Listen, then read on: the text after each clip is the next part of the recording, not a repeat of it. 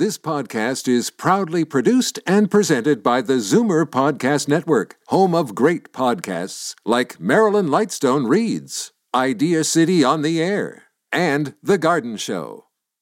You're listening to an exclusive podcast of The Conspiracy Show with Richard Syrett. Heard every Sunday night from 11 p.m. to 1 a.m. on Zoomer Radio, the new AM 740. You're listening to an exclusive podcast of The Conspiracy Show with Richard Syrett. Heard every Sunday night from 11 p.m. to 1 a.m. on Zoomer Radio, the new AM 740.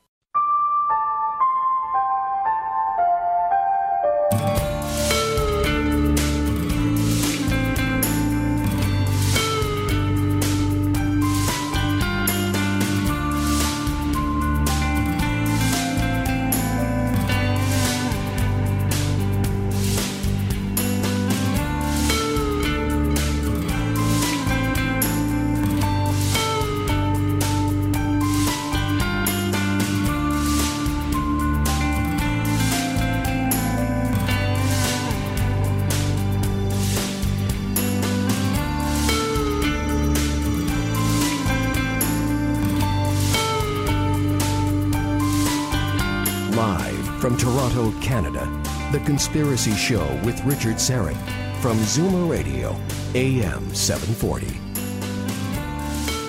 Hey, welcome to the Audio Imaginarium and Happy New Year to each and every one of you. Boy, 2014. What a year filled with uh, intrigue and subterfuge and saber rat- uh, ra- rattling and, and espionage and, and uh, racial tension, uh, continued uncertainty in the economy, the Ukrainian coup uh, sponsored by the West. It was the year of Vladimir Putin flexing his muscle, the year China overtook the U.S. as the world's number one economy.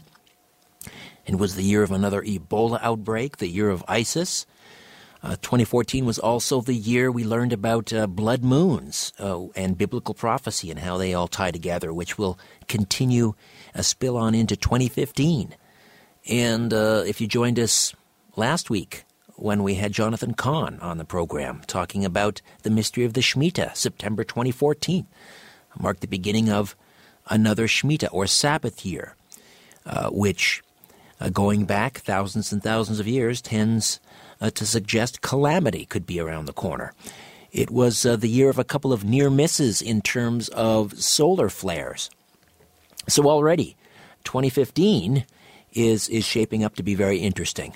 Uh, and we're working on, uh, speaking of, um, you know, what may lie ahead, we're working on getting Gerald Celente uh, back on the program. Gerald, of course, the, uh, the publisher of Trends Journal, and he is uh, one of the most respected uh, futurists and, and trend forecasters on the planet. so we're hoping to get him back early in 2015 to talk about what might be in store for 2015. next week, our first show of 2015, we'll speak with a former Hollywood actress uh, who also believes she is a targeted individual, a victim of directed energy weapons, and we'll also speak with a former Wall Street insider. Uh, tonight, just a reminder, we're also doing another Hangout on air. Uh, so you can watch the program as well as listen to it. It's being streamed live on YouTube, and if you'd like to take a peek into the inner sanctum, uh, see me live in studio, in other words, just go to my Twitter feed at Richard Syrett, at Richard Syrett, and uh, click on the link. It's in the first tweet. Should be at the very top of the Twitter feed, the very first tweet. Just click on that link there, and um, you can watch the show stream live on YouTube. And while you're there, at Richard Syrett, be sure to say hi and, and follow me, please. Uh, I mentioned we had a couple of close calls with uh, solar flares this past year.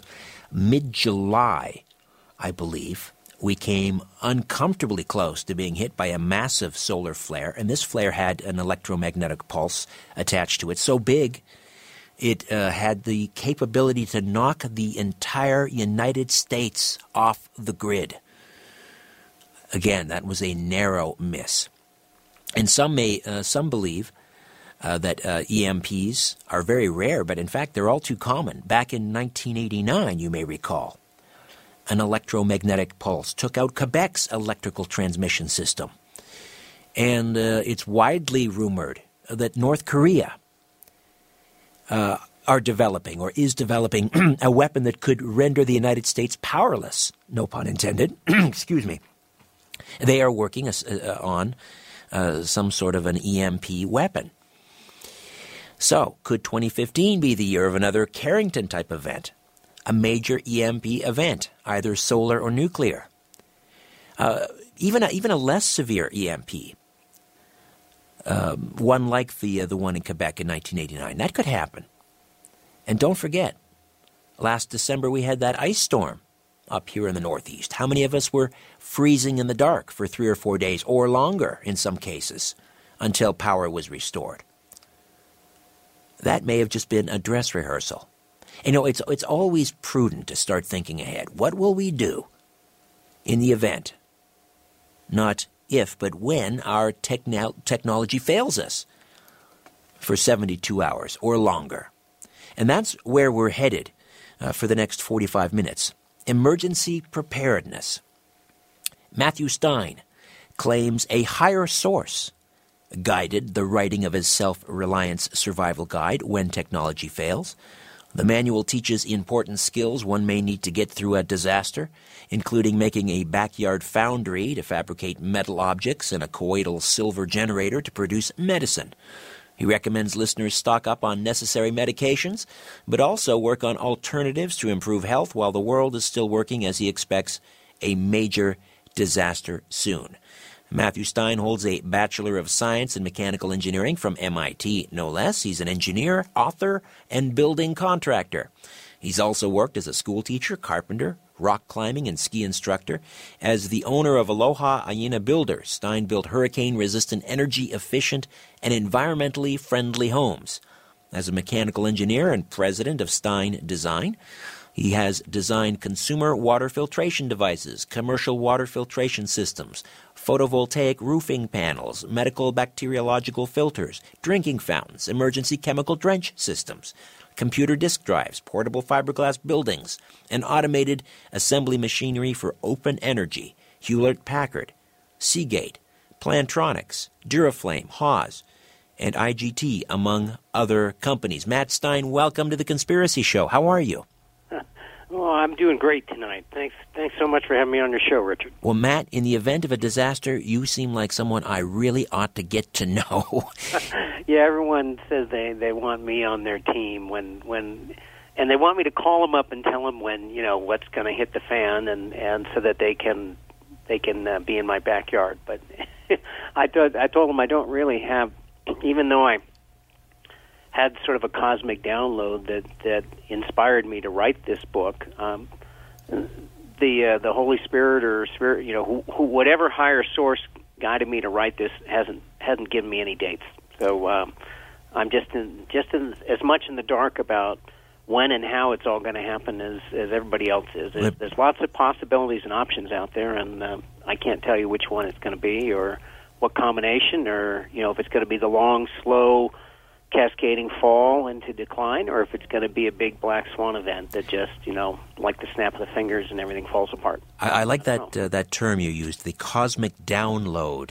Uh, I, could we just explore that for a few moments and, and what were the circumstances surrounding uh, as you say this higher source guiding you to write when technology fails? What were the circumstances? How did it happen? Well back in 1997 uh, approximately thanksgiving give or take a few days I was at that point in time I'd had a 20 year practice of, of pretty regular, not fanatical, but pretty regular daily meditation and prayer for, for the 20 years prior to that.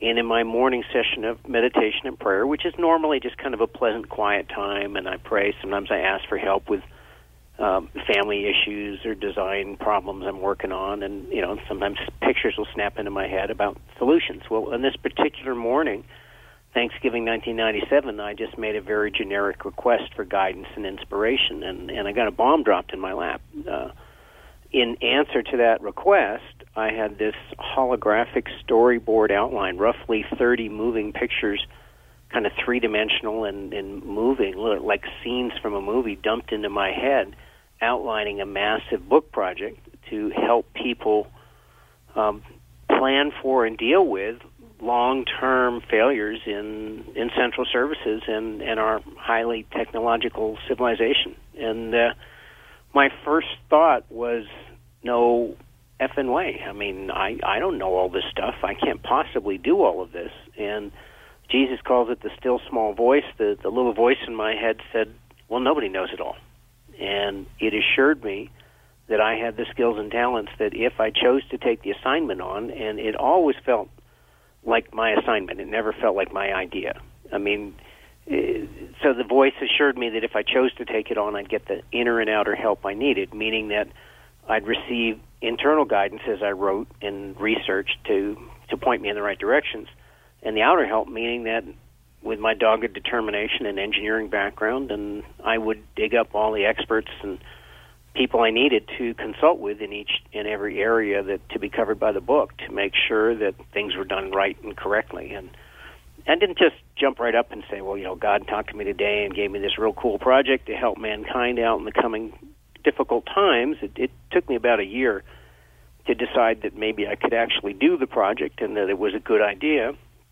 And then another year to read tons of books and find out how to write a book proposal and write a proposal and find a find a publisher willing to give me a modest advance and a contract to write the book. And then then the third year I worked racked up the credit cards and you know borrowed against my house and and worked 70 hours a week and and finished it off. So I figured I had about 2 years of labor over a 3 year period of time and and at least a year's lost wages in, into the first edition of the book. And then it took me another year of research and writing to do a massive update to it in 2008. So, so I figure I got like three years of my life and all the equity in my home in this book.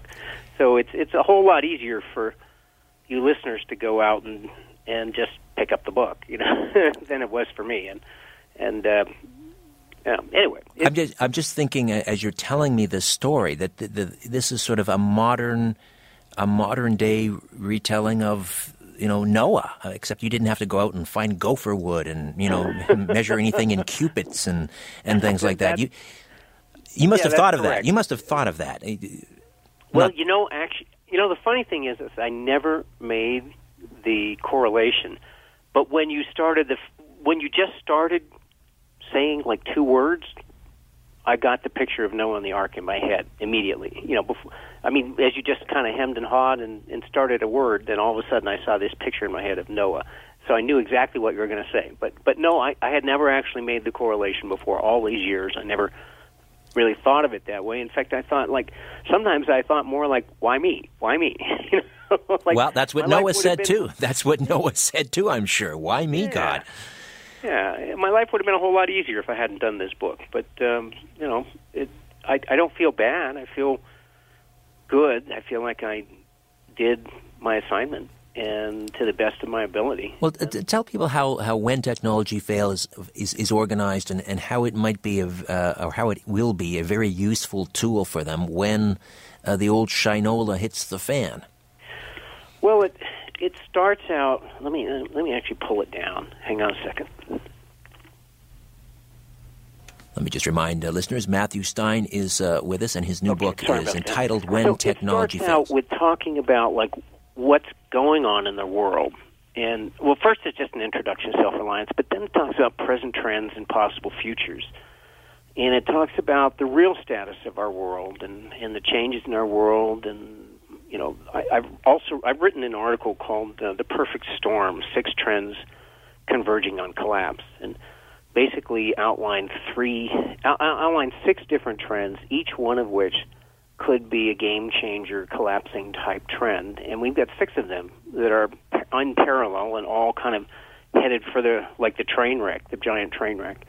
And so, if one or two of those don't happen, fine. There's six of them. You know, I mean, I mean, it's like any one of them could cause a big train wreck in our in our civilization and planet. So, so I talk about the reality of you know, hey, you may not believe in climate change. You may not believe that you know that oil, um, our, our dependence on fossil fuels is an issue or problem. You may not believe in that. You know, you may believe that population can continue growing exponentially forever, and that that this planet is infinite and God will provide. But it's like here are real trends. You know, when you're in high school and you draw graphs, if the graph is headed for the bottom, you know, do something different, it's going to hit the bottom one of these days. All right, Matthew, listen, we're, uh, we're just going to take a quick time out. We'll come back and continue to discuss your self reliance survival guide when technology fails. Matthew Stein, right here on The Conspiracy Show. Don't go away. Welcome back, Matthew Stein. Matt Stein is with us. When technology fails. Uh, never a better time to be prepared, obviously, than right now. Um, Matt, let's. Uh, I, I, mentioned the uh, the likelihood of an EMP. We had a near miss back in in, in July, and uh, who knows? There may have been others we're not told about. Uh, even if we don't get a Carrington event. Uh, we get something more akin to what happened in Quebec back in 1989, when you know we were off offline for uh, uh, a short period. You know, and, there, and the government is always telling us prepare for 72 hours. Uh, and I think most people can relate to that. Uh, because we had this major ice storm up, up here in the Northeast a year ago. Sure. Um, l- let's work from that perspective because I think most people can relate to that, and then maybe we, if time permits, we can talk about the long haul. Okay. Um, well, well, the book is really good for helping you to prepare for short term. You know, you have an ice storm, it's down for three days, down for a week. You know, Hurricane Katrina kind of thing, um, and it all and it covers everything from you know your local little minor meltdown to everything is just totally fried. And thinking about the EMP thing, I mean, here's here's a you know like people talk about you know asteroids. What if an asteroid hits? Well, the last really huge asteroid hit that wiped out the dinosaurs was like 40 million years ago. I, I don't lose a lot of sleep about things that happen once every 40 million years. I mean, that's like a long, long time. Pretty hard to plan for that one, yes. Right, right. It's like, okay, whatever. Yeah, someday it'll happen, but I'm not worried. Major solar storms. The last really big one we had was 1921, and the one before that was 1859. So those were two of them in the last 160 years. So they're an average of 80 years apart. Uh, ice core samplings indicate that they're an average of somewhere around 75 to 100 years. But you know, there could be two five years apart, and there could be two 200 years apart. But the truth of the matter is that statistically, scientifically speaking, it's 75 to 100 years. You know, 80 years somewhere in there. And the last one was 90 years ago. So we're due. You know, and 60 years before that to the one biggest one. You know, in in the last 500 years was the Carrington event in 1859. So these things happen fairly often. 2006 there was a storm that was not as strong as the 1989 one that, that took the grid out in Quebec, but it was longer in duration, and for some reason it really hit South Africa hard, and it caused 14 of these major transformers, like really big transformers, and that keep the grid going in South Africa to fry.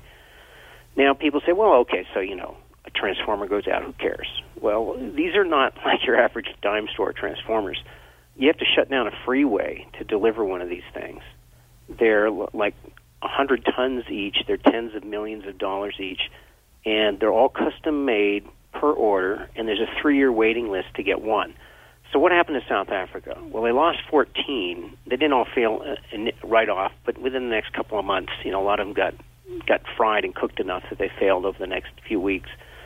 And it took a year to rush pulling in these transformers from all around the world a year. So South Africa limped along for a year with rolling blackouts. Now imagine going to work and for two or three days out of your work week, six, seven hours out of your work day, there's no lights, no air conditioning, no elevators, no refrigerators, nothing working. And you can't get, there's a year waiting list to go out and get a generator. So if you didn't have a generator before this happened, then you're just SOL. You're just not going to get one, and that's what that's what we're looking at. So the U.S. government decided that um, you know we should look at some of these problems and t- determine what's a real serious threat to the functioning of the government, the functioning of America, to business, to everything the way the way we know it. And they looked at it and they decided, out of all the different threats, um, you know, EMPs, solar storms, uh, terrorist events, uh, you know, Ebola, uh, pandemics, that the number one threat probably that is most likely to be totally disruptive and, and basically knock knock everything off kilter is is a massive solar storm. So they commissioned a study to scientifically model, computer model, the grid in America and the effects of a storm the size of the 1921 one, which was 50% weaker than the one 160 years ago, the Carrington event. So when they did that, they found that they anticip- the, the study estimated that about 360 of these transformers in America would, would fry. And talking to the guy who wrote the study, was the chief scientist in charge of it, he estimated, yeah, pro- I said, what about worldwide? Couple thousand? He said, yeah, that's probably about right, a couple thousand. So, so that's like 10 years manufacturing capacity for the entire world to replace these things that would Wow. be wiped out in a single day or two of a solar storm. So you're talking about an event where the world is going to look totally different when we're done than, than it did at the start of this event. Now, now, so what what could you expect? You'd go outside at night and you'd look up and you'd see the most awesome, awe-inspiring light show. Blood red, orange, green streaks. I mean, just the most incredible northern lights you've ever seen in your life by by a mile. And then maybe even the next night. And in the Carrington event, it was a whole week it went like that. And in the 1921 event, it was two days of, of awesome light shows. And that light show went all the way from the North Pole to Puerto Rico and Hawaii, and all the way from the South Pole to American Samoa. So the entire planet was lit up with an amazing light show at night, except for a very narrow sliver around the deep tropical zone right around the equator.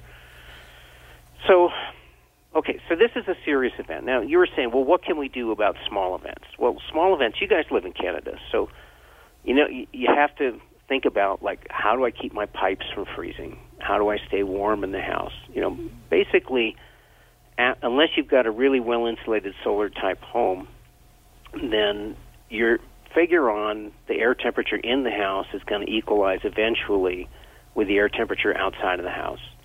So you've got to be able to maintain yourself, live in, you know, naturally you don't have snow falling on your head because you got a roof, but you got to think about how do I stay warm? How do I cook? How do I drink? How do I keep my pipes from freezing?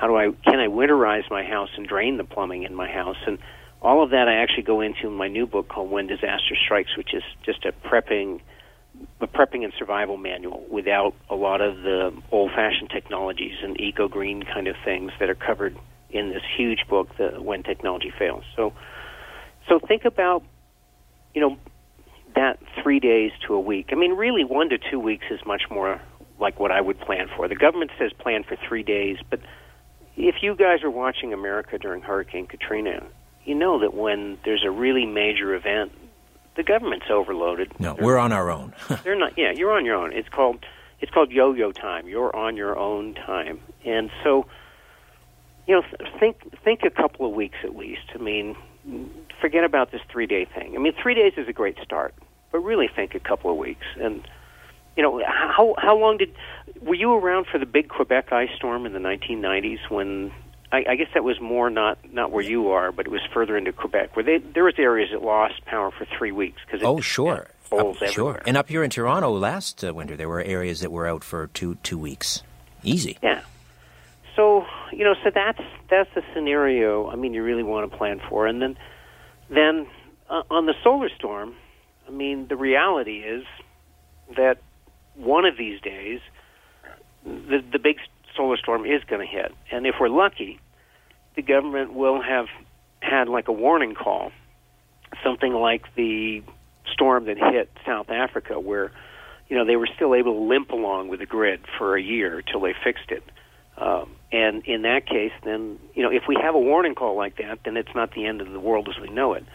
Um, if because there's about a two billion dollar fix in in North America and in the United States, it takes about price of a single B two bomber, one of those single stealth bombers. You know, for the money they they spend on one bomber, they could harden the grid. They could install these the technology has already been invented to protect these massive transformers. And it they're like giant radio tubes, vacuum tubes that will shunt power around the transformers into the earth in the event of a of a huge oh, either a electromagnetic pulse from a terrorist attack, like a North Korea launches a missile trying to stick it to the United States, or in the event of a big solar storm like the 1921 or 1859 storms, then in either of those cases it would protect these these uh, massive transformers. And you know that's a pretty cheap insurance. The problem is that you know it, it's kind of a classic case of it ain't broke, don't fix it. And uh, so what happened in America was there's this the, the National Electric Reliability Corporation. Sounds like the good guys. Call them NERC, N-E-R-C. They sponsored a program with, I think, with the DO Department of Defense or Homeland Security, and they they looked at these major threats to the United States, and they determined that uh, the black swan events, the biggest threat was the EMP and solar storm, and that we needed to do something about it. So then, what does NERC do? Well, well, the government comes in and sponsors a bill that says that private utilities have to pony up the two billion dollars out of their own pockets and fix the grid, and that if they can't get their money back from their constituents, then they can petition the government for some help. So, what does private industry do? Well, this NERC, North American Electric Reliability Corporation, sounds like the good guys. They said, "Well, wait a minute, wait a minute. You know, we don't have that kind of money." So they put together a new study. They fired the guys who wrote the HILF report, High Impact Low Frequency report, that said how bad a problem this was. They put some new guys on it, and they came out with a new study that said everything's okay. it's like, and I believe in Of Santa course. Claus and the Tooth Fairy. There know, you go. And well, of course, I'm not surprised. Not surprised. And and, So, and, and uh, how likely is it that we're going to get one of those, you know, minor or less severe EMP events as a as a as a warning? I would say that we got uh, we probably got a two to one chance that we're going to get the warning instead of the big one. So, um, but the, here's the odds.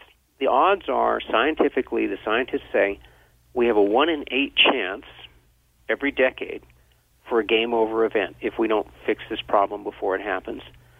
And uh, it's been nine decades since the last one. So I don't know about you, but if somebody told me, don't worry about boarding that plane, there's only a one in eight chance it's going to crash.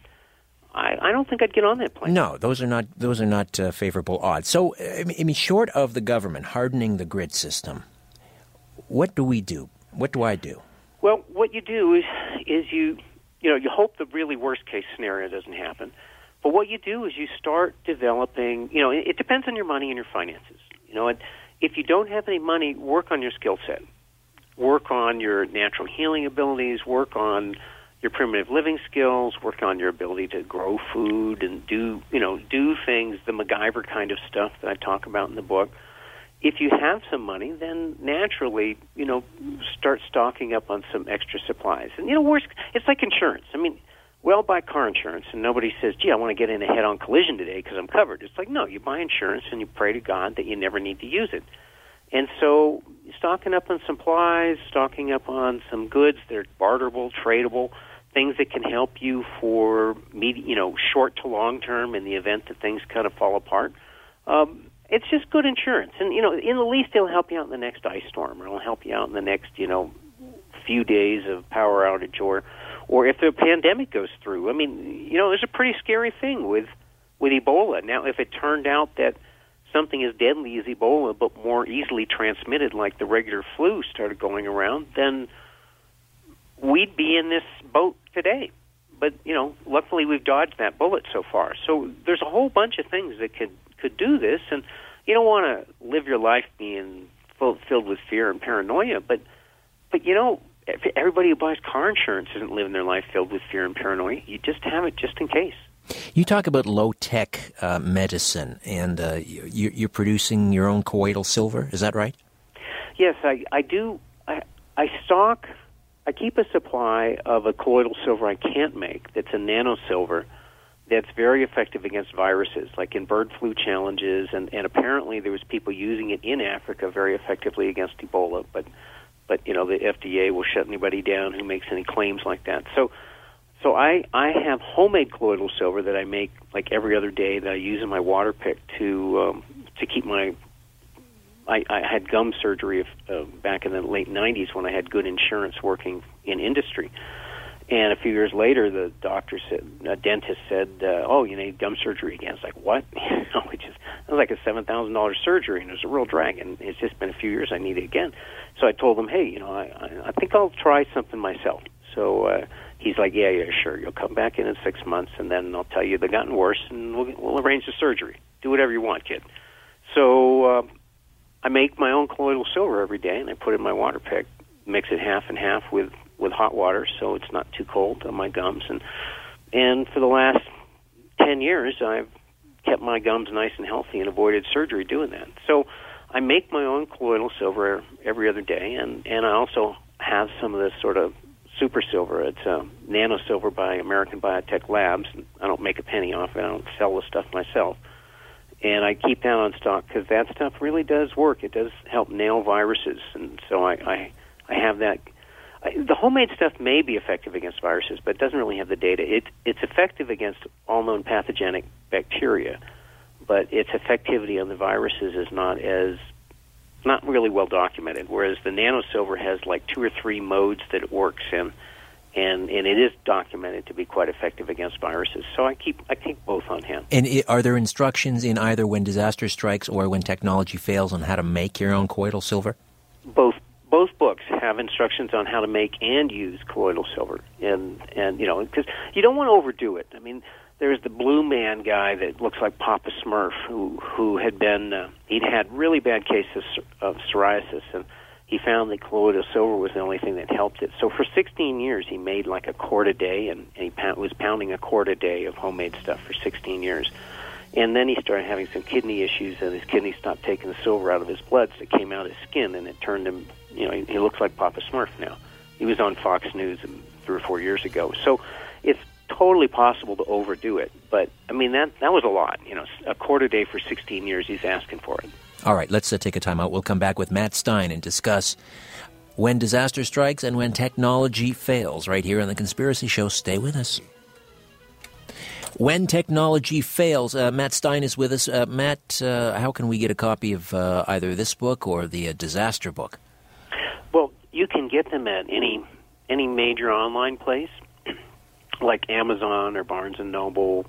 Uh, you can also order them at your local bookstore. If they don't already stock it, you can ask them to have it in, and, and they should be able to get it for you in two or three days. And I always like keeping money in your own town, and so whenever you can buy local, you know that's that's a nice thing to do. I know our local bookstores here are really struggling now because because of uh, the impact of Amazon. So um, all right. Now, uh, people always, uh, especially up here again during the last ice storm, and they, they comment on how, you know, people always come together during a disaster and man is at his best when things are at their worst. And, and, and I'm willing to concede that point as long as the, the, the you know, the, the, the period is, is relatively short. Once people start to get hungry or their children start to get hungry, that civility, I contend, will quickly evaporate.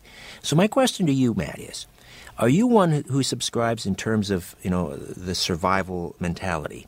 Do you stay put in the city uh, and risk you know some civil unrest, people you know knocking on your not knocking on your door, pounding on your door, perhaps kicking your door in because they heard that you have a generator and maybe a food store, or do you subscribe to the theory that you bug out, you find some place out in the uh, the wilderness where you're not you know you, you, are not going to have to contend with that. Uh, civil unrest?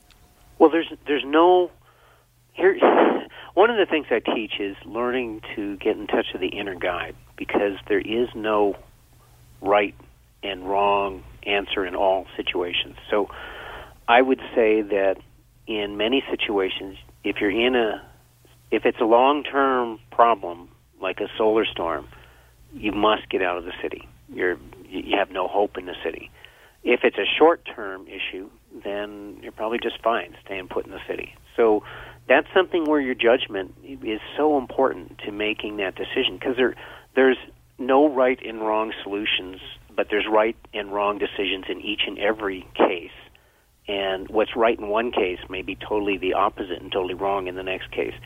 So one of the things I teach is this pit of the stomach, and it's so important. I teach it in both, and it's a it's a technique for shutting off the the rational mind and getting in touch with I call it the inner compass. It's like the voice of spirit, Holy Spirit, inner compass, your intuition, your gut feel, whatever you want to call it. Each and every one of us has had instances in our lives where we had a very strong intuitive feeling and sometimes we listened and afterwards we're like, "Oh, thank God I listened to that," you know, because I it's, it's like intuitively you knew something around the corner was a, major problem or a major danger, and you were being warned. But your rational mind couldn't figure it out because it didn't have the information. You know, your, your rational mind is great when you got lots of information, but you know when it's a real disaster, what do you see? You see people walking down the road. They don't have CNN. They don't have the internet. They don't have their iPhones. They don't have their cars. they're walking down the roads. And in those situations, you have to make decisions that can be critical without effective information at your fingertips. So that inner compass that guides is part of each and every one of us.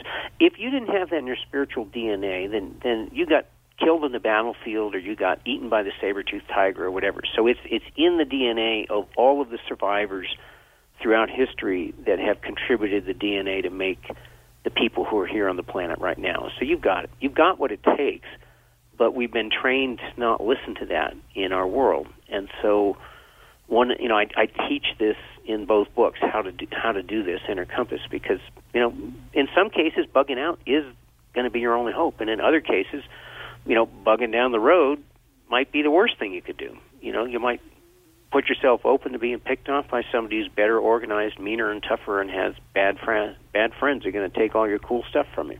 But if if you're if you're you're stuck in in the city uh, or even in some suburban uh, location I mean, is it a good idea? Let's say the lights are going to go out for a couple of months, and things could get nasty, but you're going to try and ride it out. I mean, if you've got, I mean, how do you avoid, if you're well prepared, uh, how do you avoid people coming around, you know, because they can hear your generator? Do you use a generator? Again, that's something you have to decide at that moment. And if you use a generator, then people are going to know. In general, there's safety in numbers. So the lone wolf, who's like super stocked, you know, MacGyver guy, super survival guy, maybe he'll be able to fight off the hordes. But in general, teaming up with a larger group of people is going to give you the best bet because you'll have you can pool resources, you can pool. You know, nobody can be stay awake 24/7 and has eyes in the back of their heads. So you're going to be stronger as a small community of people than as a lone wolf unless unless you can really get that lone wolf way out away from everybody to where uh, you know nobody's going to know where you are and know where your stuff is and and want to get your stuff what do you suggest for water for pu- water purification? I mean, in the event of an EMP, uh, people forget, you know, that our water filtration, our sanitation systems depend on electricity. So when the lights go out, the water stops running, or at least the clean water. What, what do you do for right. water purification? Well, it's water. I have a whole chapter on water in both my books because it's so important. Is you know, we can live without food. Most of us in North America can live without food for a month. You know, you may not believe it, you may not like it, but you could. You know, you wouldn't feel good, but you could do it. But without water, if it's hot and you're physically active, um, you could. People start dying in three days. In a place like the Sonoran Desert, you can be dead in a single day. And you know, even in like buried in a cave in a mine, mine, you know, mine disaster, people start dying and having kidney failure in, in seven to nine days. So water is so important. So I like to have multiple things. I like to, in my go bag, I always and basically the stuff I bring with me in the backcountry is is what I want in my go bag. Something that people rely on in the middle of nowhere in Nepal and India, you know, in the, where the water is totally polluted and and your life depends on staying healthy and and having good water. So I like to have something like an MSR or Katadyn um, pump style water filter, something that's field serviceable and cleanable, so that if the uh, cartridge starts plugging up, then you know you have a way of pulling the cartridge out and scrubbing it with a green scrubby, and, and it takes the outer layer off, and you're back in business again. Some of these other pleated membrane cartridges are great for backpacking, but you know that's relying on being able to oh it's plugged up, let me just pop a new one in. And I like something that I can carry with me in service and and and you know not have to pop a new one in, because I can guarantee you if you've got a super duper viral type water filter, you put it in some green scummy ditch water and it's toast. It's over. you know, I need something that I that's not over in one scummy ditch. You know, that, that can last and last and last. Exactly. Well, we could be swimming in uh, a sea of scummy ditch water uh, when the big one strikes. Matthew Stein, when disaster strikes. And when technology fails, back with more of our conversation when the Conspiracy Show continues right here. Stay with us. Matt Stein is with us when technology fails and when disaster strikes. Uh, two of his uh, books available at uh, fine bookstores everywhere and, of course, online as well. Uh, Matt, how much land uh, would someone need? Let's say a family of four, uh, two adults, two children. How much land in order to to to grow a you know a survival garden? What do you need? An acre? Less? You know, if you've got really good land, people could do it on like a half an acre. I mean, if you look at subsistence farmers in Africa, you know that's that's what you're looking at. You know, if they've got decent land. Uh, certainly, you know, a five acre mini farm is great. Uh, some of us can afford it, and some of us can't. Uh, you know, it's don't say "woe is me" if I if you don't have the money to go full bore. Just at least you can start developing skills, and you can at least have enough supplies and a go bag so that if there's if there's some kind of event and you need to purify water for your family, have a colloidal silver, some basic herbs, things like a blood electrifier or or uh, MMS miracle mineral supplements. You know, a bottle of Clorox bleach. I mean, with a bottle of bleach, you can put about eight drops, ten drops of bleach per quart of water. And you know, the thing downside to bleach is is that it's not perfect. I mean, if it's really cold, ice cold water, it can take three or four hours to purify that water. It's not like something that's ready to drink in five minutes. And also, if it's polluted with these nasty bugs called cryptosporidium, which is common in areas where there's livestock in surface water, uh, then you know, cryptosporidium cysts can can beat chlorination. They can survive like being soaked overnight in full strength Clorox bleach, which you certainly could. If you drank it, you wouldn't survive and uh, but these but these cysts can. So you know, for the most part, Clorox bleach will kill all the bad stuff in your water, unless you happen to have cryptosporidium cysts, and in which case, if you boil it, it'll kill them. Uh, there's UV. I teach UV sterilization, which is called SODIS, S-O-D-I-S, for solar disinfection. Uh, if you're in a bad, you know, scenario where you didn't have any cool stuff that I recommend that you get, you know, no, no uh, Steripen, no Clorox bleach, no water filter and and it's raining or, or something you know you, you can't make a fire because everything's wet. Well if you can if it's raining you can collect rainwater and that won't have any bugs in it. But if it's not raining and it's cloudy or if it's sunny you can dumpster dive and get clear um, bottled water bottles out of the dumpster and if you fill those up with water and you lay them flat in six hours of direct sunlight the uv rays from the sun will purify that water. Will kill all the nasty bugs. And in two days of cloudy weather, then it'll kill the nasty bugs. So they they teach a lot of people in Africa to collect cast off um, bottled water bottles from you know American and European tourists, and then fill those with water and let the sun disinfect their water so that they don't get dysentery. So there's a lot of really cool things in the book, and I try to give people a variety of methods. Like here's the great while the world's still working well here's the cool stuff you should get here's how you can live more sustainably and more self-reliantly while the world's working well. And if things really fall apart then here's the old-fashioned ways. Here's how to make a sand filter. Here's how to make a sari filter s a r i like the indian sari here's how to do solar disinfection so i kind of try to give people a whole smorgasbord of of tools and techniques and so some of them cost a fair amount of money and some of them cost pennies and so at least there's something that'll help you out in almost any situation. And and how about uh, energy, heat, for example? Uh, let's say you've got your uh, your little uh, cabin in the woods.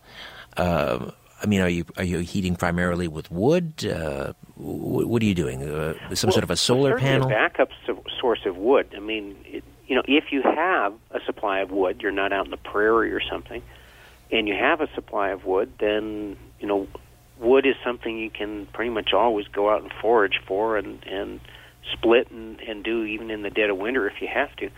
And so it's always great to have like a backup source of a wood stove. Uh, in fact, I live in earthquake country, and I've gone to um, for convenience. I've gone to gas fireplace type, you know, freestanding gas stoves that look like a wood stove. But I've kept my wood stove, and I've got a couple of cords a few cords of wood, actually four cords stacked out back. So if we had an earthquake, then and the gas lines are broken, then then I'd you know it'd take me a few hours, and I'd I'd take apart the chimney flue and the and the stove, the gas stove, and I'd put back my wood stove, and I'd be up and going again. So, you know, the gas is nice and reliable as long as the gas line doesn't break or you know some weird thing happens like a solar storm. There are electric pumps now. It used to be that the gas lines were all pressurized with gas powered pumps. Now they're pressurized with electric pumps, and that's fine if you don't have a long um, power outage, you know, big blackout. But even now, you you you, you know, used to be you thought, oh, I've got gas, so I'm covered in an out power outage. But no, there's they're now using electric pumps to keep the natural gas flowing in the pipelines. So if you have a long-term grid down situation, then your gas is going to stop. So a lot of people don't realize that. You know, if you got propane, yeah, you can use it until the propane tank's empty, and then you'll be then you'll be out of luck. So, so what I'm talking about is no one can plan for every single thing, but you can plan for a lot of the most likely scenarios. And you know, there's there's great free information at my website whentechfails.com, like totally free. Uh, you know, what do you recommend? What do I recommend for grab and go kit? What do I recommend for um, self for medicines and herbs to have on hand in case you know to help prevent help your family in the event of the next superbug or the next pandemic or or something just happens to where you don't have access to pharmaceuticals. You know what what do you do? And you know how do you purify water? So i got a lot of totally free information on the website. So so go check it out. It gives you sort of a little taste of what's in the books. What about protein? Uh, do you do you have chickens?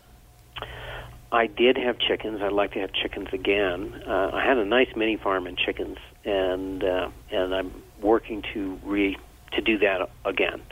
I I had chickens, and I loved the fresh eggs every day, and I had just you know a full acre of garden. I like ten acres with solar and and great well, and and you know full acre of gardens and chickens, and and so my goal is to get back to that. Uh, you know, circumstances changed, and we let go of that and moved to a different place. And so I have um, I have a lot of stored food at this point in time, but I don't I don't have chickens. But I certainly the ability to forage is really big, and I like to to tell this story to people because people think you know there's a tendency. I'm not saying not to have guns and ammo for protection, for trade, for barter, for hunting. I'm, I'm I, I think that they're always a really good idea to have. You know, and and I'm not telling people not to do that.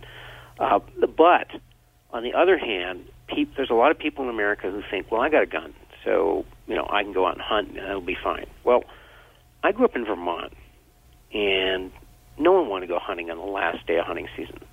I mean, I've talked to thousands of people and I haven't raised their hands. I say, how many of you people out there had a really good day hunting on the last day of hunting season? I had two people raise their hand.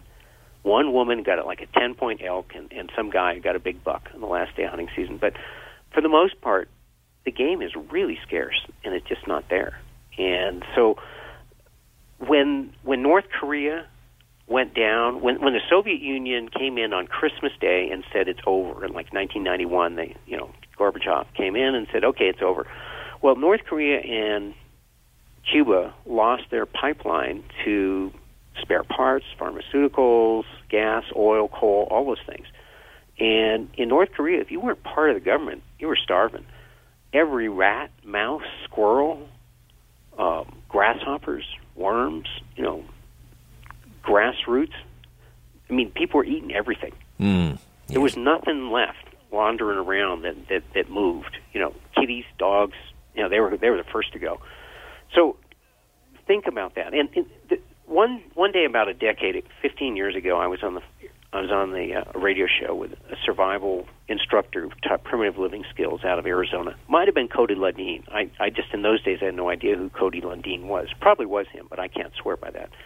And he was saying that in his survival class teaching primitive living schools that the men and women split into two groups for the last three days of the session where they had to go out in the wilderness and you weren't allowed to bring fish hooks or guns or knives or any of that stuff. Basically, just the clothes on your back, and you had to do everything the old-fashioned way. You know, make cordage like Indians did, make fish hooks from natural stuff, and whatever. So the men and women split into two groups, and come day three, you know, the, the men would focus on hunting and fishing, that's the manly stuff, and the women would focus on foraging for edible fruits, nuts, berries, tubers, things like that. Well, come day three, invariably the women took pity on the men who were starving because they, with, without modern tools, they weren't able to get anything. And they shared their bounty that they got from foraging. So that's like a really valuable lesson to think about, is that your ability to forage uh, could be a life and death thing in in, in a long term situation.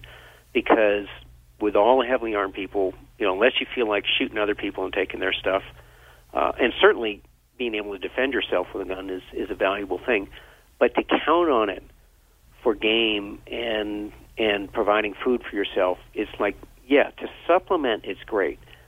But remember those survival people and remember all those hunters when I asked him how many had a good day in the last day of hunting season, and think about that. Your ability to forage is critical. Is there a is there a wild edible section in either of those books when technology fails or when disaster there, strikes? In when technology fails, there's a wild edible section, and then each chapter ends in a resource guide. And so I also recommend like top books. So for instance, you, you want to pick up a really good top wild edible book, you know, and I can only tell so teach so much about each individual thing in my book, and I do have a wild edible section. But I also recommend, like, if you go to my When Technology Fails website, there's recommend there's links to recommended books down the right column. So, like, for instance, I'm going down this column right now, and I know I got them in there. Oh yeah, there's two books by the same guy that are really terrific, called Nature's Garden and The Forager's Harvest. And uh, Thayer, Samuel Thayer, is the author. And he, instead of teaching you like 500 wild edibles. He's teaching you like the 200 most common, most valuable, like most edible, really terrific. And and so what's really important is being able to identify them in different seasons of the year and being able to, you know, having really good descriptions for identifying and how to prepare them and how to make sure and how to make sure that there's not something that's poisonous that's a look-alike, all that kind of stuff is, is really important. And so um, so I do recommend various books. So one of the cool things I did in When Technology Fails is each chapter is designed to be standalone and give you enough information that if you're handy, that you could do it with nothing else other than my book. But it also ends in a resource guide at the end of the chapter. So if you want to, if you say, you know, I want to go further than this chapter could go, then you might pick up like the best two or three books I recommend, you know, on the subject covered by the chapter to expand your library. Well, Matt, this is stuff really that that uh, we should be teaching in the schools, uh, but we should certainly be familiarizing ourselves uh, with in our own households. It's time to start imparting this knowledge uh, to our children. Uh, just you know, as in days long ago when this type of information, when survival was an everyday challenge, this is these are things that people needed to know, and it's been lost uh, to us. Uh, yeah. the, the, the, art, the art of canning, for example. How many people know how to can anymore? This is essential uh, for survival. And as you say, whether the power goes out for 72 hours or whether we're looking at uh, something far more dire, uh, it's never too soon or perhaps too late to, uh, to start familiarizing ourselves with these things. Matt, thank you so much for your time tonight. You're welcome. It's a pleasure, and yeah, I, I really enjoyed the evening. So, goodbye, everybody. Here's my motto I ask everyone to do their best to change the world and do your best to be ready for the changes in the world. Thank you so much. Thank you, Matt. When technology fails and when disaster strikes, mattstein.com. All right, my website, richardsyrett.com. Say hello on Twitter at richardsyrett, and as always, follow the truth. Always, for inviting me into your home and that space between your ears.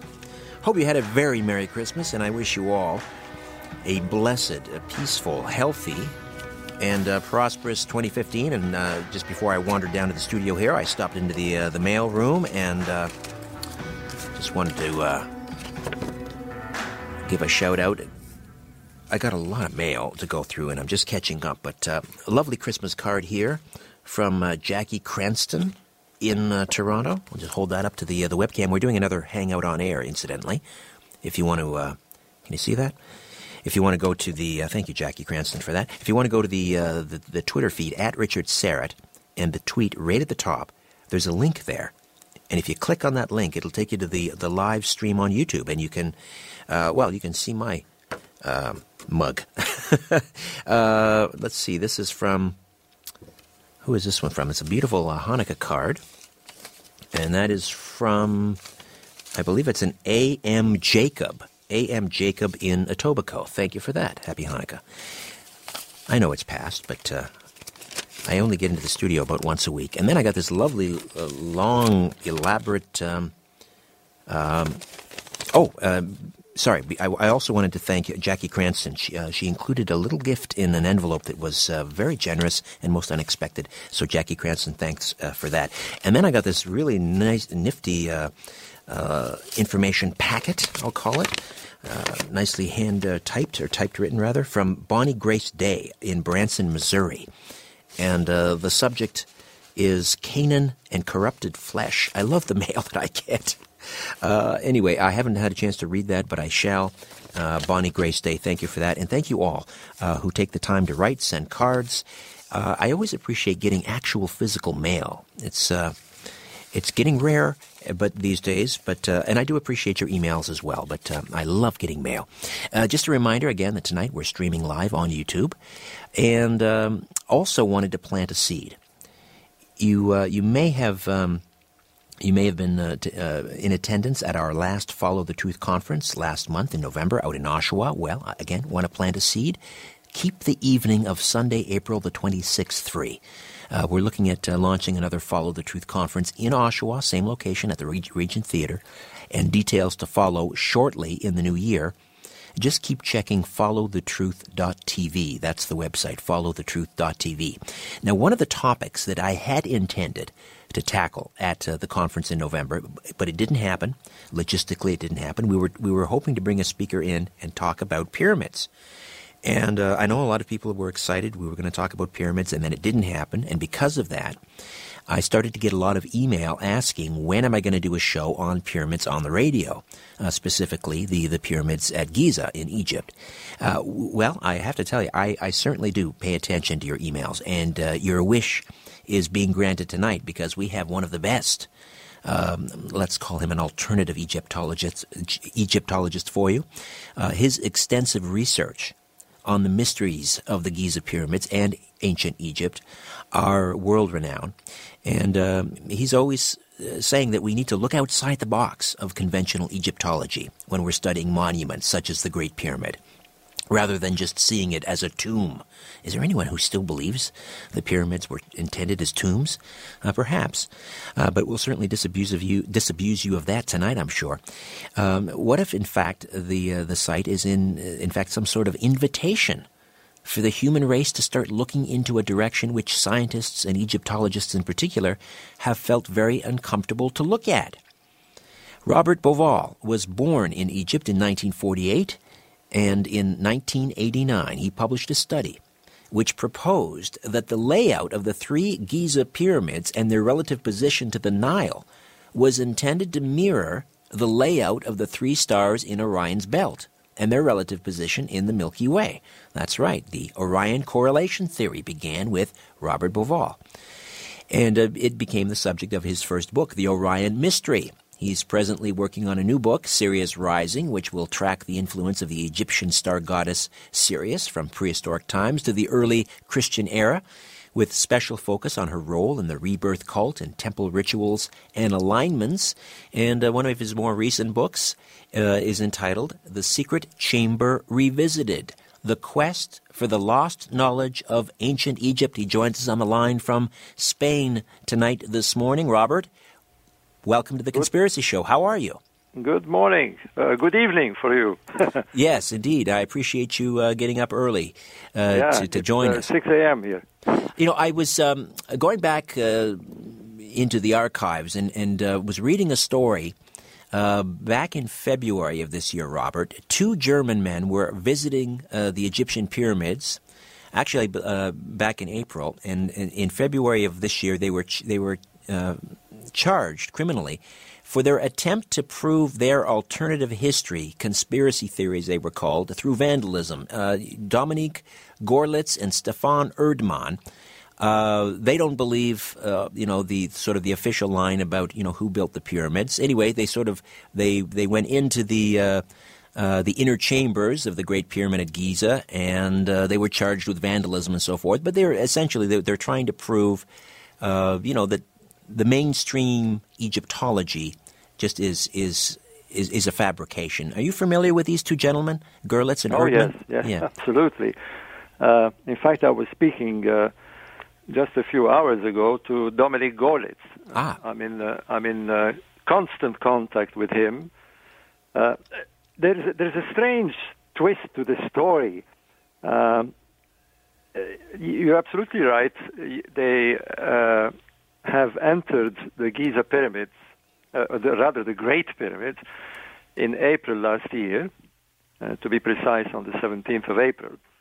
And uh, their intention, excuse me, was to take some uh, samples from uh, two areas, uh, one in the king's chamber, the ceiling of the king's chamber, uh, and the other from some graffito paint uh, that is found in the so-called relief chambers. Uh, for the benefit of your uh, listeners who aren't so familiar with the pyramid, can, can I explain a bit more about the pyramid? Yes, please.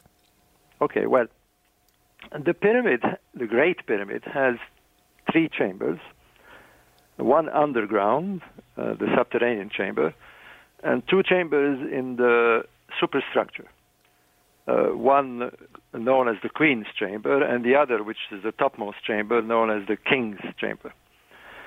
Now, the King's Chamber uh, has beams that form the ceiling. Uh, in, fact, the whole King's Chamber is made of granite, huge granite blocks, perfectly cut, uh, some of them weighing up to 60, 70 tons.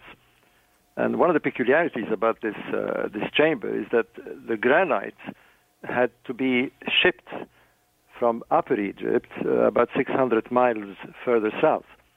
So it's it's it's quite an extraordinary structure. But what is more impressive is the beams that form the ceiling.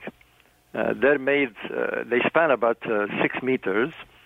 Uh, they're made of these solid granite uh, uh, blocks that weigh roughly about 80 tons, and no one knows how they were how they were shipped in the first place, how they were lifted up uh, the pyramid about 50 meters, and how they were placed in position with such accuracy uh, without any uh, lifting devices or, uh, in fact, with just brutal force and, and sticks and ropes. Do we even have cranes today that could that it could accomplish that? Well, as you may or may not know, I'm a construction engineer. And uh, my take is that if I was asked to do this job uh, today and was told not to use any machines uh, or, or cranes or lifting uh, equipment, I wouldn't know how to do it. It's, it's one of those great, great mysteries. Uh, yes, we could construct cranes today, special cranes, but it would be one hell of a job to, to undertake this, this task. So it's very, very hard to see uh, how this was done in, uh, in conditions where there was no, uh, no lifting devices. Uh, in fact, there was nothing. They didn't have, even have iron tools. Uh, the wheel was, wasn't yet invented. So it's one of those great mysteries. But anyway, coming back to these Germans, Görlitz and Erdmann. uh, and Erdmann, yes. I, I don't know Erdmann personally. I've spoken to him a few times, but I know Görlitz very, very well. And the reason I know him is because uh, when uh, the news broke out, now let me explain how, how, this, how this manifested itself in the media. Uh, these people entered the pyramid on the 17th of April 2013, but no one, no one knew what had happened until November. And the reason being is that uh, they had filmed all their activities within the pyramid and decided to put it on YouTube uh, sometime in early November. And uh, of course, when this was on YouTube, uh, the Egyptian authorities uh, hit the ceiling and accused them of all sorts of things. Uh, vandalism, uh, criminal activity, and you name it. Right. Uh, but the reason I'm involved is this. I happened to be in Italy at the time giving a lecture in Trieste uh, with, a, with a fellow Egyptologist, David Rohl, when the news broke out. Uh, when I returned uh, to, to where I live, I live in Spain, by the way, uh, a friend of mine called me from Egypt and said, uh, "Have you seen the, the the local newspapers?" And I said, "No, you know, I don't get the Egyptian newspapers here." So he sent me the link, and uh, are you ready for this? There was uh, our famous uh, ex-minister of antiquities, Zahi Hawass. I'm sure you've heard of Oh, him. yes. yes, yes. The man with the hat. and uh, there was a banner title saying, uh, Belgian Jew, referring to me, uh, Robert Bauval, uh, has paid Germans to steal the cartouche of King Khufu uh, of the Great Pyramid for the benefit of the Jews. Oh, So I thought, what the heck is this? And uh, of course, uh, I wanted to know what these Germans had done. So here comes, by the way, the use of Facebook. So I put a message on my Facebook. I've got 5,000 uh, friends and followers on it. Uh, and uh, called uh, openly to the Germans to make contact with me. And one of them did, which is Dominique Görlitz. He was in New York at the time. He had no idea what had happened. And uh, I said, well, what's all this? I mean, uh, I've been accused to paying you guys for stealing the cartouche of King Khufu. I should explain what is this cartouche, by the way. Yes, well, why don't we take a time out, Robert, and we'll do that. This, the, the cartouche identifying Khufu as the creator of the Great Pyramids, but the, uh, the men in question, Görlitz and Erdmann, contend uh, that uh, Khufu is not the creator of the Great Pyramids, and we'll find out who Robert Bauval believes uh, were the creators of the Great Pyramids.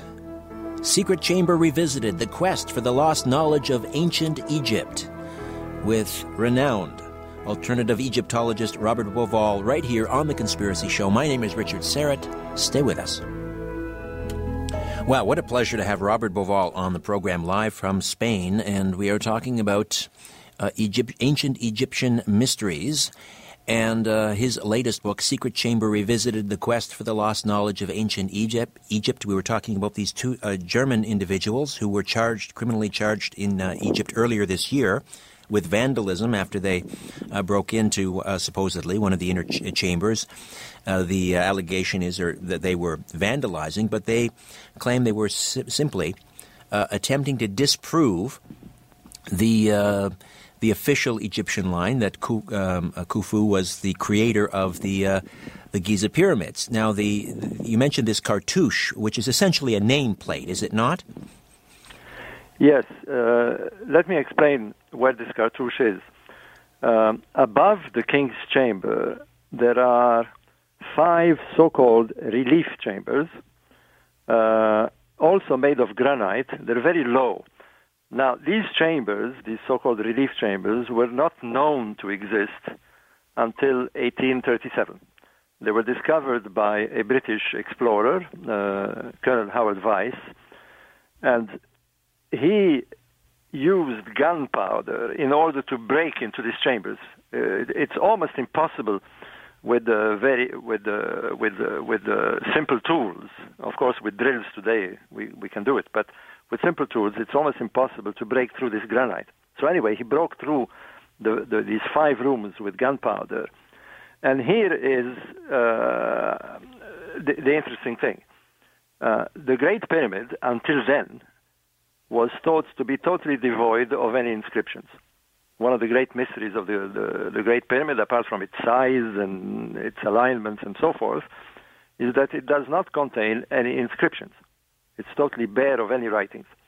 However, in those relief chambers, they found graffiti. Uh, uh, Egyptologists call it quarry marks, painted in red ochre paint.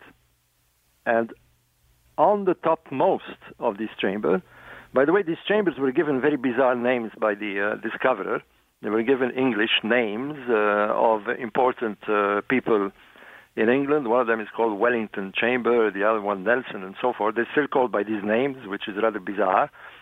But the last chamber, the topmost chamber, known as Campbell's Chamber, is rather interesting. It has a pitched roof, so you can actually stand in it. The others are very, very low.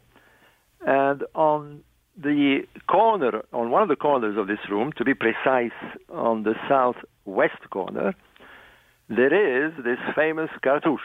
Now, a cartouche is an oval shaped design. Uh, the reason it's called a cartouche it's because the French, uh, during the Napoleonic uh, um, explorations in Egypt, uh, saw these strange signs that you see all over Egypt uh, in, in, ancient temples uh, that resembled a cartridge, cartouche in French, and inside this cartouche is the name of kings. In this particular one, in, in, the, in Campbell's room, is the name of King Khufu. Khufu, or Cheops, as is known in, in his Greek form, was believed to be the builder of the Great Pyramid. So this, uh, this, this cartouche is the holy grail, if you like, of pyramid exploration. It, uh, it convinced Egyptologists that, in fact, King Khufu was the builder of the Great Pyramid. It's the, it's the holy grail, if you like, of, uh, of Egyptian pyramid exploration. But that so could have been placed. How important that, it is. But that could have been placed there at any point.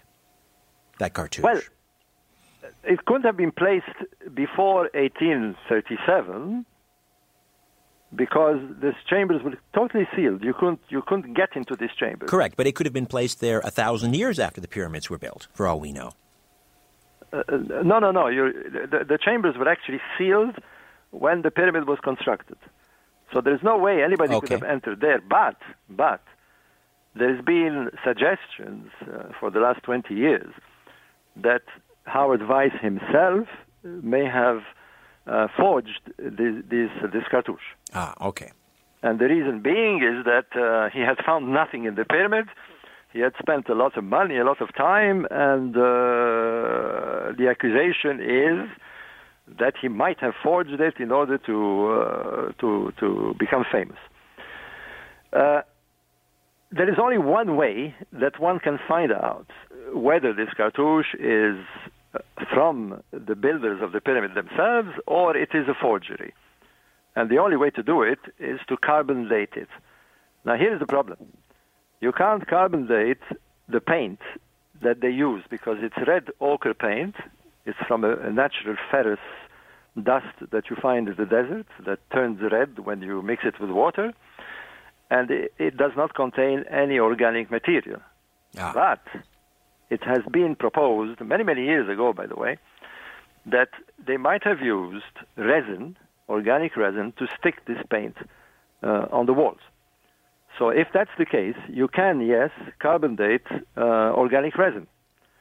Now, the strange thing is that Egyptologists, since the discovery of, this, uh, of these chambers in 1837, and until these Germans went inside the pyramid last year, haven't even bothered to test this cartouche and prove it once and for all whether it's a forgery or not. And finally, finally, these Germans took it upon themselves to do it. Now, let me explain.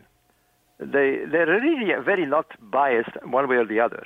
The, one of them is a scientist, uh, Görlitz, uh, Dominique Görlitz is a scientist, and a rather interesting one.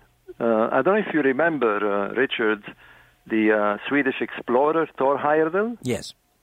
Who tried to, to cross the Atlantic and the Pacific with the primitive boats. Right. Yes.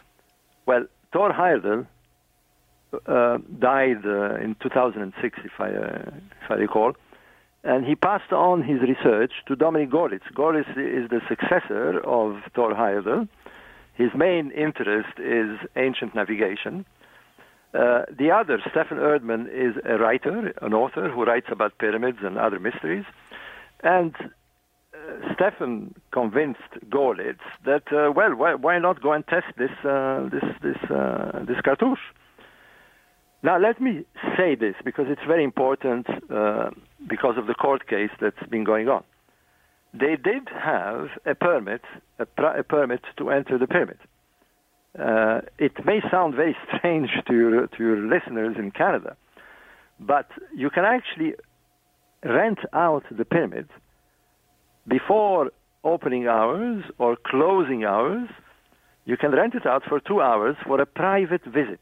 Ah, interesting. Same way you rent a car or, Sure. or, or rent an hotel room. Right.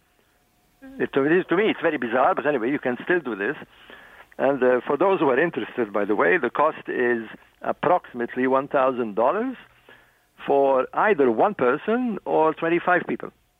So uh, it's been entered many many times over the last 30 years since they've allowed this private visits. Uh, God knows how many people did this. I think on a daily basis. So they did have a permit. They even had asked for a ladder because you can't access these relief chambers without a ladder.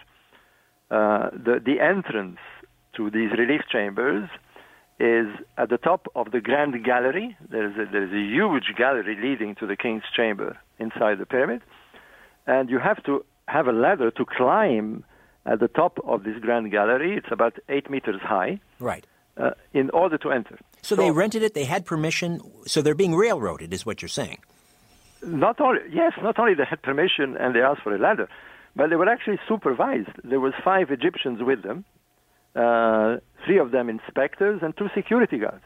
They were even assisted with putting the ladder and moving the ladder about and so forth.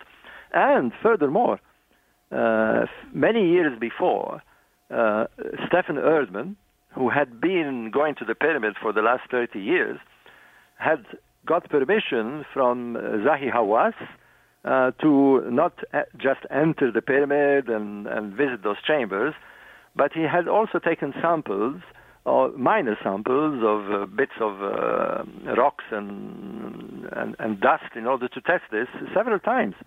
So these people had no idea that they would be accused of a criminal act uh, for doing this. Because fact, they put crossed the line, right? Because they tried to they tried to upset official uh, orthodoxy in terms of Egyptology and challenge the notion that, as you have done, that that Khufu was not the creator of the Giza pyramids. Well, there is the test would have proved one way or the other whether this was a, this uh, cartouche, this famous cartouche, was a forgery or not. But let me tell you the funny twist about this is that in fact they did not take samples of the cartouche itself. They took samples. There is a, there's a lot of graffiti in these rooms. There's uh, not just this cartouche. They took samples of an adjacent graffiti. Uh, they didn't want to damage the cartouche itself. That's the reason. Now, you're not going to believe this, but when we, um, uh, when I made contact with uh, David Görlitz uh, a few weeks after this uh, this news broke out in in uh, in December last year, he uh, first of all told me, "Listen, we did not touch the cartouche." And I said, well, listen, that's the accusation they're making. They even said you stole it. So he sent me pictures and so forth, and it was very clear that they hadn't taken the sample from the cartouche itself. However, however, uh, the accusation still persisted with the courts. So I thought, well, the only way to prove this is, uh, first of all, to, that the ministry should send people to investigate and see if the cartouche is there or not, which they did. Uh, a few weeks later, uh, to be precise, in, on the 17th of December, they sent inspectors, and the cartouche was there. I mean, totally untouched. So I thought, well, what's this nonsense? But, but, later on, they noticed that there were four scratches on the cartouche. And again, the accusation started. Yes, but uh, they didn't steal it, but they, they scratched some some paint off it, and therefore they're accused of this criminal act. Well, I thought, well, the only way to prove this, one way or the other, is to find out pictures before the visits of the German and see how the cartouche looked like. Right. And this is where comes in. You may have heard of him, uh, the uh, geologist Robert Schoch. Yes. You know of Robert Schoch, who worked with John West uh, to prove that the Sphinx was much older. Right. Right. So Robert Schoch, who had been in those chambers several times, uh, once in 2003 and once in 2006, I called him up. Uh, in fact, I'm writing a book at the moment with Robert Schoch, by the way. I'll, I'll, I can tell you about it in a few minutes. And uh, Schoch sent me the pictures, And lo and behold, those scratches on the cartouche were already there in 2006. So ironically, ironically, the accusation now fell on Hawass because he was in charge of the pyramid in 2006, and the cartouche was damaged by whom we don't know. Uh, samples were taken in 2006. So at the moment, although the Germans and all the Egyptians who had been with them in the pyramid have been sentenced to five years in jail, the Egyptians themselves, the five Egyptians, have been in jail for the last year, and the Germans uh, are are, uh, are sentenced in absentia. They're, they're in Germany now. They're appealing. All of them are appealing, but ironically, the crime wasn't committed the crime of, of this cartouche was, was in fact done during the time of Hawass. And here is the latest. Here is the latest. The court, who has heard all this evidence, has asked the prosecutor general of Egypt to open a new investigation in order to find out the role of Hawass in this affair. So the ex-minister of Antiquities, Dr. Zahi Hawass, he may, under his orders, someone may have already taken a sample, performed the carbon dating, and perhaps he already knows whether or not the well, cartouche that's is. I think, yes. He's the cartouche is. If it was not a forgery, certainly he would have wanted to buttress the uh, uh, sort of uh, the orthodox explanation. He would have come out and said, "No, the court, the cartouche dates back to the time of of uh, Khufu, and it is legitimate." Otherwise, he would I'm, have kept quiet. Exactly, he would have kept quiet. Uh, well, let me tell you this, because the Germans did take the samples of the adjacent graffiti and had them tested in uh, in Dresden at a laboratory in in Dresden in Germany. Uh, they also had taken samples from the ceiling of the king's chamber. In fact, this was their main intention, and the reason being is that those beams that I've explained earlier uh, on the on the on the ceiling of the king's chamber that formed the ceiling had black markings on the edge of each beam. And the Germans had wondered what, whether this was soot from old explorers who had uh, lit candles and torches and whatever, or it was something else. Well, they've taken 14 samples. Let me tell you, it's a few, a few milligrams that they've taken. Uh, I've, I've actually put the photographs of these samples on, on the internet. And they've had these tested as well. And I can tell you this, I can tell you this, that the results of their tests has proved something very, very mysterious. I cannot. I'll give you a hint because they are going to publish these results very soon, and I leave the privilege to them to announce their discovery. But I can tell you that what it is is going to put the whole of pyramid exploration on top of its head, because what they found in these black markings, and I can tell you that far they found traces of iron. And they believe that machines were actually used that were made of iron. So that completely changed our perception. Now, as far as the cartouche, they, are you still there? yes. No. I'm just. I'm dumbfounded. I'm trying to absorb what you just said. Are you suggesting that there was some type of machinery involved in the construction of the pyramids? Well, I'm not suggesting at the moment, but uh, You're hinting at that. You're that hinting they have. They will be publishing this, by the way, in a book that will come out, I think, in February. Although they will probably have it published in scientific journals before. But the the testing done on the black markings of the beams has shown that there was encrusted encrusted iron within the beams. Now, for this to happen, for this to happen, you must there well there must have been some iron tools or some iron machines there with a lot of pressure to to force the iron to be encrusted within the granite. Exactly. Listen, Robert, we have to take another time out. When we come back, I want to uh, uh, get your take on who, in fact, built the pyramids and also what may lie beneath the Sphinx. Okay. Back with more of my conversation with the author of Secret Chamber Revisited The Quest for the Lost Knowledge of Ancient Egypt, Robert Bauval, right here on The Conspiracy Show. My name is Richard Syrett. Stay with us. Robert Bauval stays with us. Secret Chamber Revisited The Quest for the Lost Knowledge of Ancient Egypt. And before I get to um, some more of my questions, I just want to share one from uh, Tony Carpento or Carpenetto, uh, who sent an email, and Robert, he wants to know why is there why are there exactly 97 pyramids built? Is there any significance to this number? 97 pyramids. First of all, is that correct? 97 pyramids in Egypt? There is uh, about 97 pyramids, uh, but this is a bit like saying in New York there are a thousand buildings thrown in with the Empire State Building. The, the, many of the pyramids are very very small. Uh, some of them a few meters high. Uh, what we're talking about here is the Great Pyramids of Giza. Right. Uh, I don't know if there is any significance to the number. There certainly is, is significance to the three, the number three in the pyramids of Giza, as you know from my uh, Orion correlation theory. Yes, yes. Now, the Orion uh, correlation theory, uh, and people need to understand. I mean, that began with you, and and now many of us, you know, that that um, are, are somewhat familiar. I mean, we we sort of take that for granted that that there is a correlation between the constellation Orion and the positioning of of the, the of the pyramids. What is the official? What has been the official response to that from the Ministry of Antiquities in Egypt? Do they even acknowledge that there is this correlation? Oh no, no, no. Uh, I've been in in a in a feud with Dr. Zahi Hawass over the last uh, 30 years or so. Uh, there's been a, a, rather violent response. Uh, obviously, uh, I've touched a nerve in the in the academic uh, in the academic world.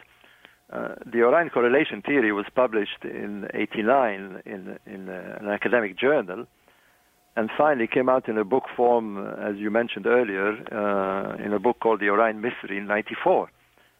And I can tell you, uh, when the book came out, it was backed uh, by a BBC documentary uh, shown on the date of the launch of the book. So it caused one big, big uh, sensation, the results of which, to put it mildly, all the academics fell on my head it was one of those things that came totally by surprise. Nobody had.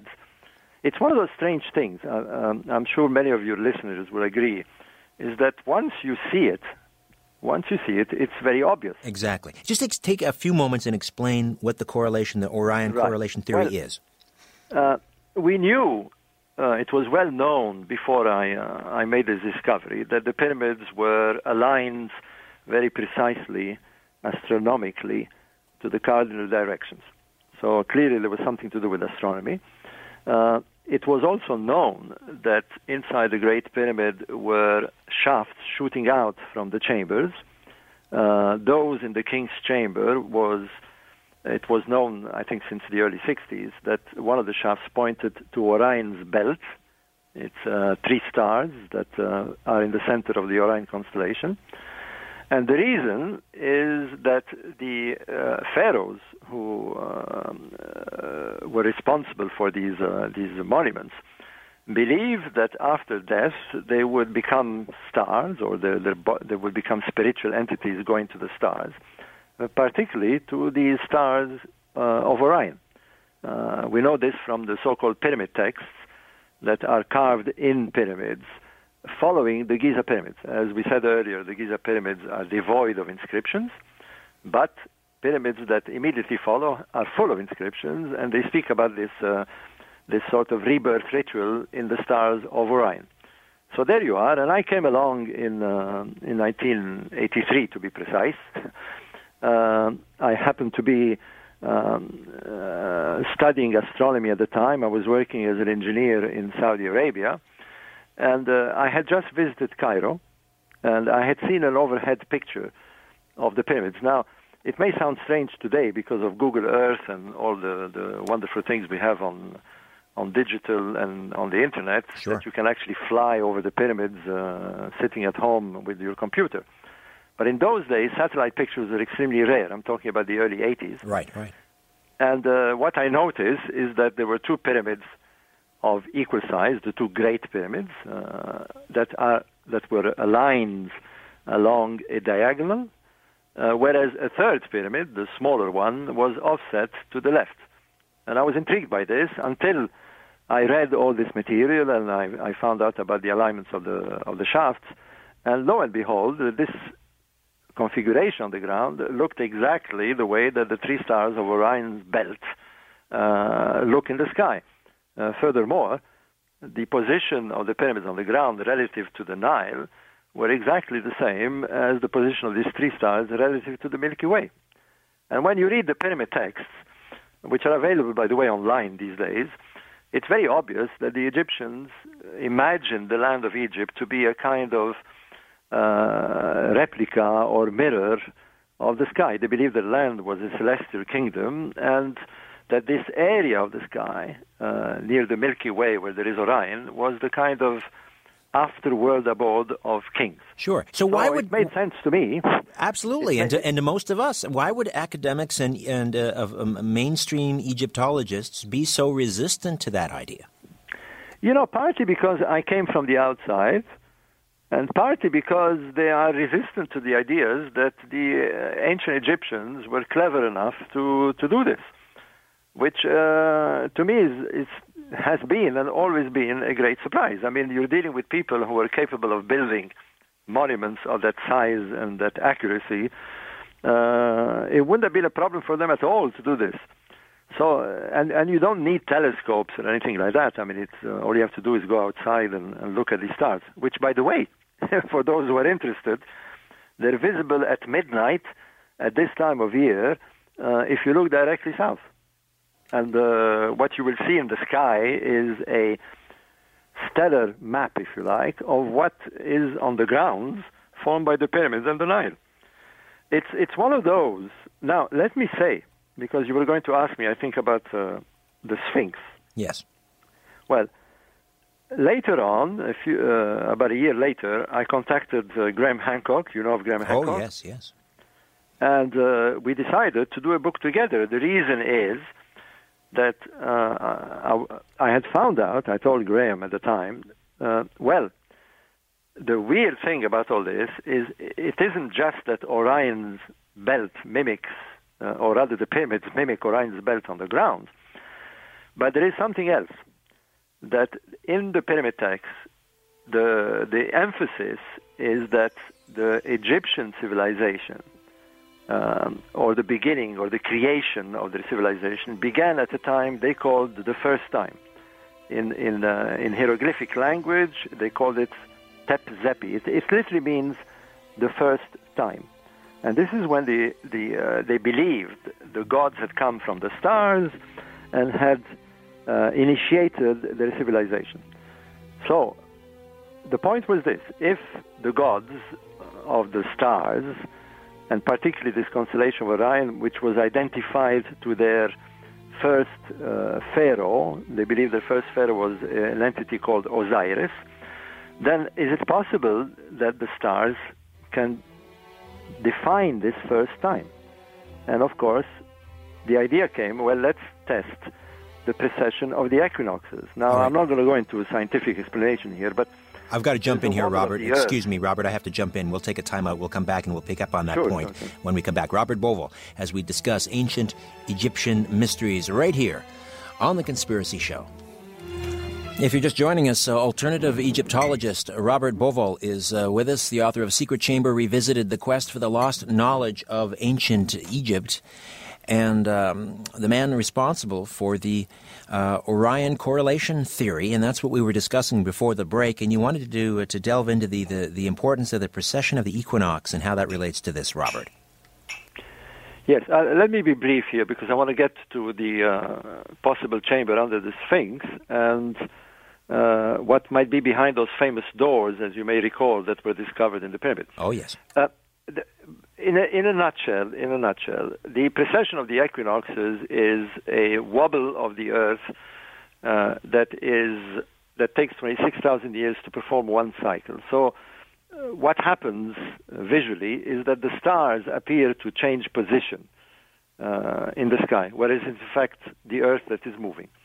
Now, as you precess or, or, or cause the stars to go back in time, we can do this with computers what we discovered was that when you went to the beginning of the cycle of Orion's belt, at the very same time that they match the pyramids on the ground very precisely, looking east, there was another constellation that rose at the same time, and this was the constellation of Leo. And we knew, of course, that there was another monument on this site, the Great Sphinx, that is, of course, a, a recumbent lion with a, with, a, with a man's head, looking precisely due east at this constellation. So now we had a match with all the monuments on the ground.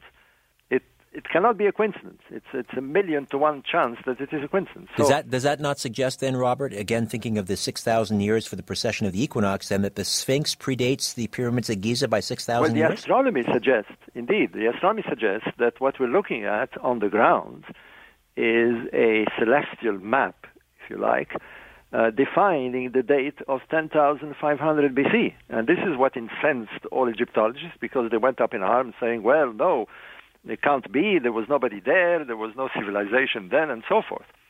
But uh, what adds to this theory was the work of Robert Schoch, which, uh, whom I mentioned earlier, that I'm doing a book with him uh, this year.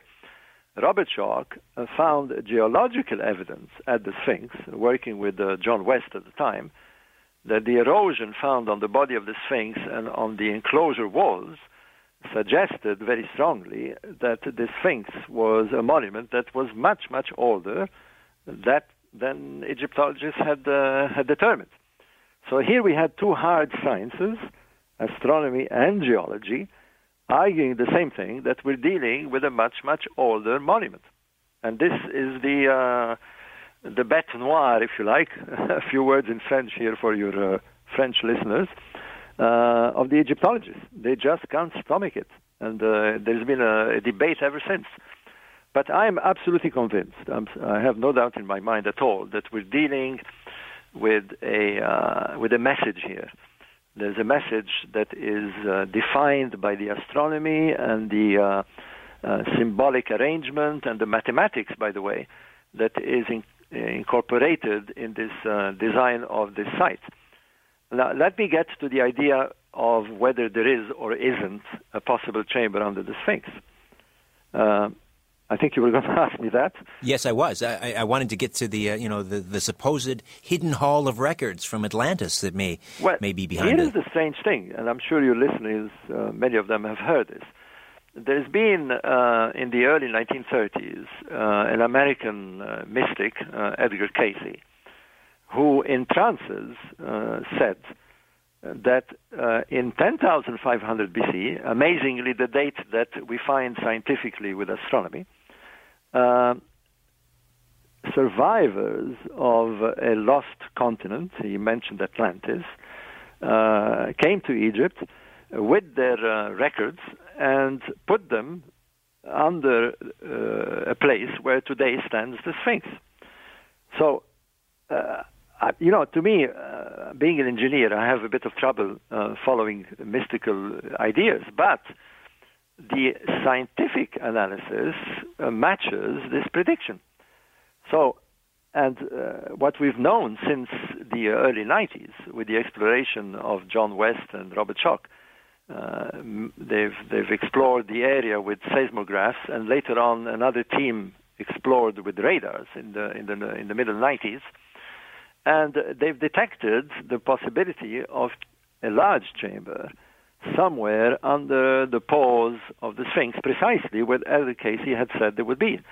So here we are with a very strong possibility, uh, both from geological analysis, astronomical analysis, and matching this prediction of Cayce, that there might be a chamber. And the only way to find out is to probe under there, uh, carefully, of course, with, uh, with uh, minor drills uh, and uh, optical um, uh, fiber optic cameras to find out. And permission has not been granted so far over the last 30 years. Huge, huge problem. The same thing with the pyramids. as you may remember, Richard, it, Hello? Yes. Yes, I'm listening. Yeah, I'll be quick here because I think we're running out of time. But uh, you may remember that in 1993, a German, again a German, Rudolf Gantenbrink, explored the pyramid shafts with a robotic machine. Yes. And found a door at the end of the southern shaft. Oh, yes. Uh, later on, uh, the National Geographic found a similar door in the northern shaft of the Queen's Chamber. These doors have not yet been opened. It's been uh, more than 20 years.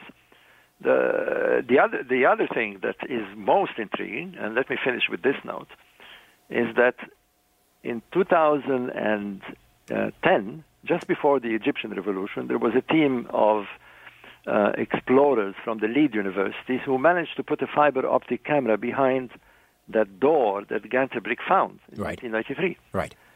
And what they found there, let me tell you, is the most mysterious thing.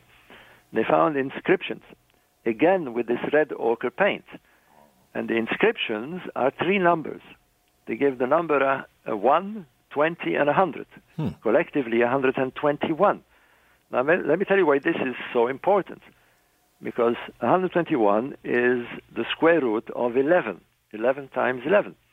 And we know, we've been known this for years, that the pyramid is designed by a code of, uh, of prime numbers, the main one being the number 11. Now, why prime numbers? This is the great mystery. Because you would only use prime numbers if you wanted to speak to anybody, anywhere in this cosmos, on any planet, if they exist, with prime numbers because prime numbers uh, I, uh, indicate an intelligent message. For example, I don't know if you remember the film Contact. Yes, yes, yes. And they, they, they identified some, some alien uh, message by listening to a series of prime numbers. Right. Well, what this pyramid is doing, in stone, if you like, is emitting a series of prime numbers.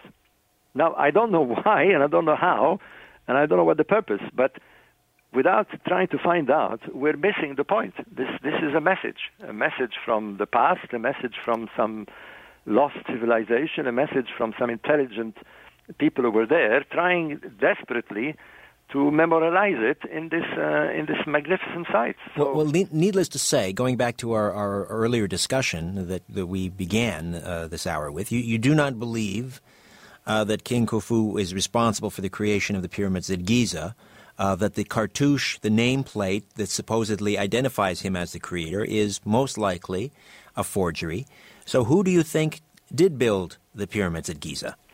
You know, whoever built this pyramid, I mean, I mean I'll have to say this because I, I uh, I'll be pillared for speculating too much, but um, I believe that the pyramids are related to a much earlier period. There is no doubt in my mind. I believe that they incorporate a message and whoever built it was extremely intelligent. We, we, we, there is no doubt about this from the design, from the size of the monument, from the complexity of the monument, and from these mathematics that are incorporated in the monument, which imply a language, a universal language. Because when you have astronomy and mathematics put together in a monument of this kind or, or in any other uh, artifacts, you're dealing with a language. You're dealing with a language that is universal. So, in my mind, we're dealing with something, we're dealing with an epoch that uh, we've completely lost the memory of, and this is one of the probably the only artifacts left for us to decipher. And uh, to me, it's a, it's been a battle that I've had with the uh, authorities for the last 30 years to allow the proper scientists to go there, people like Robert Schoch, people like astronomers, uh, architects, engineers, to be able to decipher this. So that's my take, if you like. Well, and, and, and, and this is, I guess, what you're up against and what uh, and what's at stake here is if, as you say, the Great Pyramids prove to be the missing link uh, to our true origins. Uh, if you discuss or discover something that doesn't sort of jive with the mainstream or the orthodox explanation of who we are and how we got here, then there's obviously going to be violent opposition. And, and we have these, these two uh, uh German uh, Egyptologists recently charged, uh, supposedly for uh, vandalizing, when they were, again, trying to upset that apple cart. And you've been doing that for your entire career. It's a, that's a tough nut to crack, Robert. Yes, and you, as you probably know as well, I mean, I'm not the only one here. There is Graham Hancock, yes, uh, Robert Schoch, uh, Thomas Brophy, there's a whole group of us who have been uh, going against the grain, if you like, and it's a rather peculiar thing because um, there is no doubt, there is no doubt at all that we're dealing with a very unusual site there. Uh, I've lived, by the way, three years outside the Great Pyramid. Uh, I had an apartment literally opposite the Great Pyramid. And there is one thing that hits you every time you look at this monument. It shouldn't be there. It shouldn't be there because it's just the most extraordinary thing. It's too big, it's too perfect, it's too mysterious, it's too unknown, and on top of that, it's supposedly built by people who didn't have any technology at all. So we're dealing with the, one of the biggest mysteries on our planet, and the sad thing is that those who regard themselves as the keeper of these monuments have been completely shut to the uh, investigations or allowing any other outsiders to come in and investigate properly. Well, or another way to look at it, they are the guardians of the biggest secret known to mankind, well, and uh, they take their job very seriously, and God forfend anyone should get in their way. Absolutely, absolutely. I mean, it's one, but uh, perhaps I should do a little bit of advertising here, if you don't mind. Please do. Uh, I'm uh, joining forces with Robert Schoch. Uh, Robert Schoch and I have uh, been investigating monuments around the world uh, that, uh, again, there are no proper explanations to their size and, and precision. We were in Bulgaria a couple of months ago, and finally we decided to get together and write a book.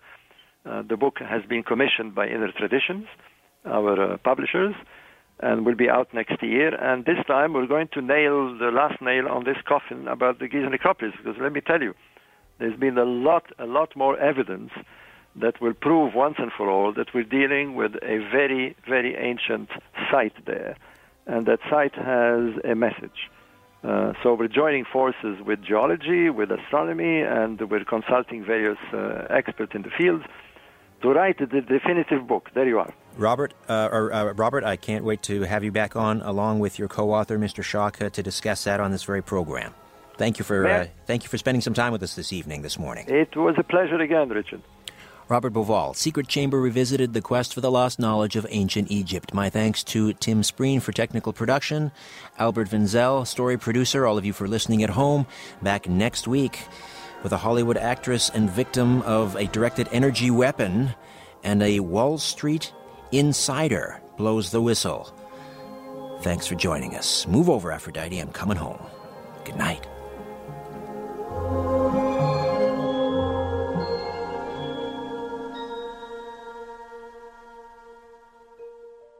This podcast is proudly produced and presented by the Zoomer Podcast Network, home of great podcasts like Marilyn Lightstone Reads, Idea City on the Air, and The Garden Show.